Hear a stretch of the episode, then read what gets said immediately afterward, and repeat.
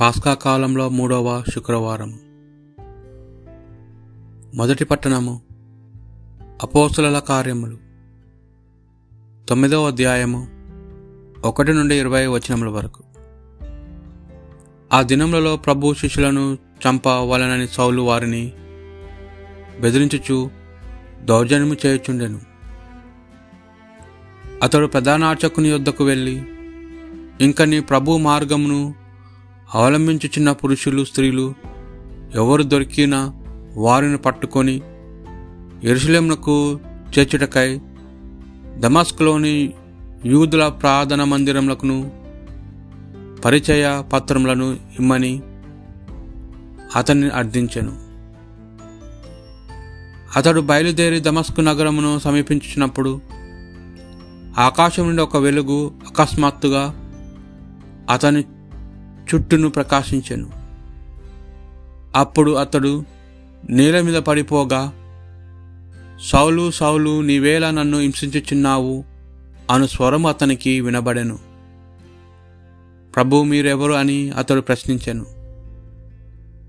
నీవు హింసించుచున్న యేసును నేనే. నీవు లేచి నగరంలోనికి పొమ్ము అక్కడ నీవు ఏమి చేయవలనో తెలుపబడును అని ఆ స్వరం పలికెను. అప్పుడు సౌలుతో ప్రయాణమై వచ్చిన వారు నిష్ఠులై నోటి మాట లేకుండరి. వారు ఆ స్వరమును వినిరి కానీ వారికి ఏమి కనిపింపలేదు. తదుపరి సౌలు నేలపై నుండి లేచి కండ్లు తెరిచెను కానీ అతడు ఏమీ చూడలేకపోయాను. అందుచే వారు అతని చేయి పట్టుకొని దమస్కు నగరంలోనికి నడిపించుకొని వచ్చిరి. మూడు రోజుల వరకు అతడు ఏమీ చూడలేకపోయాను.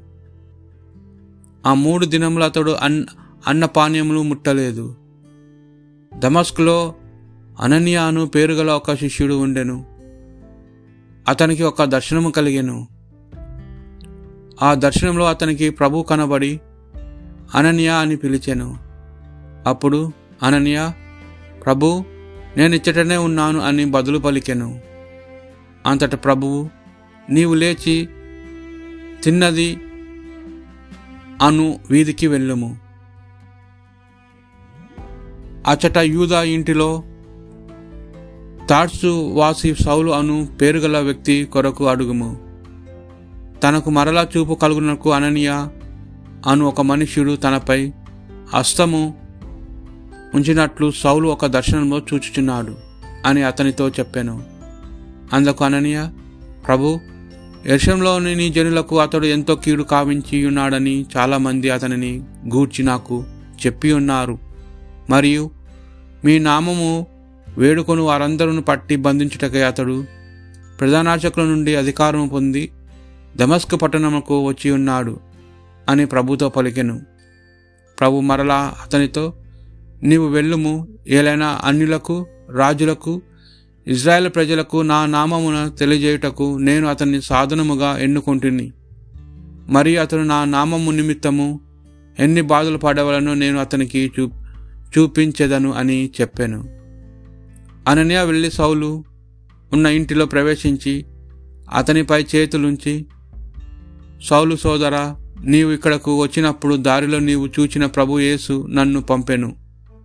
నీవు మరలా చూపును పొంది పవిత్రాత్మతో నింపబడుటకు నన్ను ఆయన పంపియున్నాడు అని పలికెను.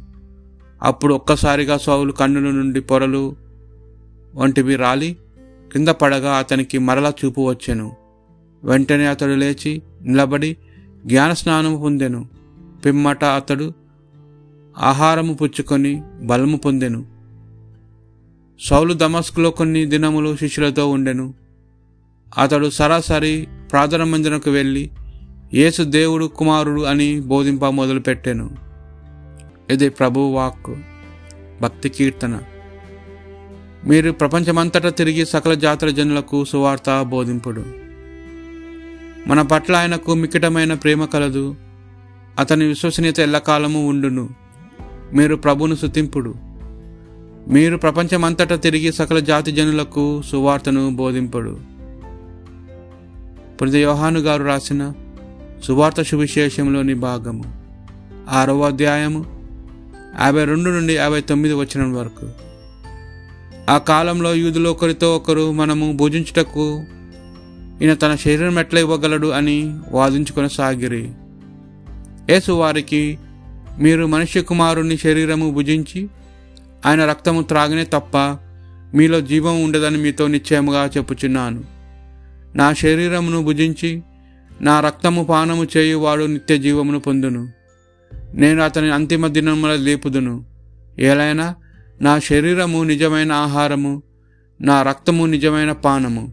నా శరీరమును భుజించి నా రక్తమును పానము చేయువాడు నా యందు నేను వాని యందు ఉందును. జీవము గల తండ్రి నన్ను పంపెను. నేను తండ్రి మూలమున జీవించుచున్నాను. అట్టి నన్ను భుజించువాడు నా మూలమున జీవించును. ఇదే పరలోకం నుండి దిగివచ్చిన ఆహారము. మీ పితరులు మన్నాను భుజించి మరణించిరి. అటుల కాక ఈ ఆహారమును భుజించేవాడు ఎల్లప్పుడూ జీవించును అని సమాధానమిచ్చెను. ఆయన కఫారాము ప్రార్థన మందిరమును బోధించుచు ఈ విషయంలో చెప్పాను. ఇది ప్రభు సువిశేషము.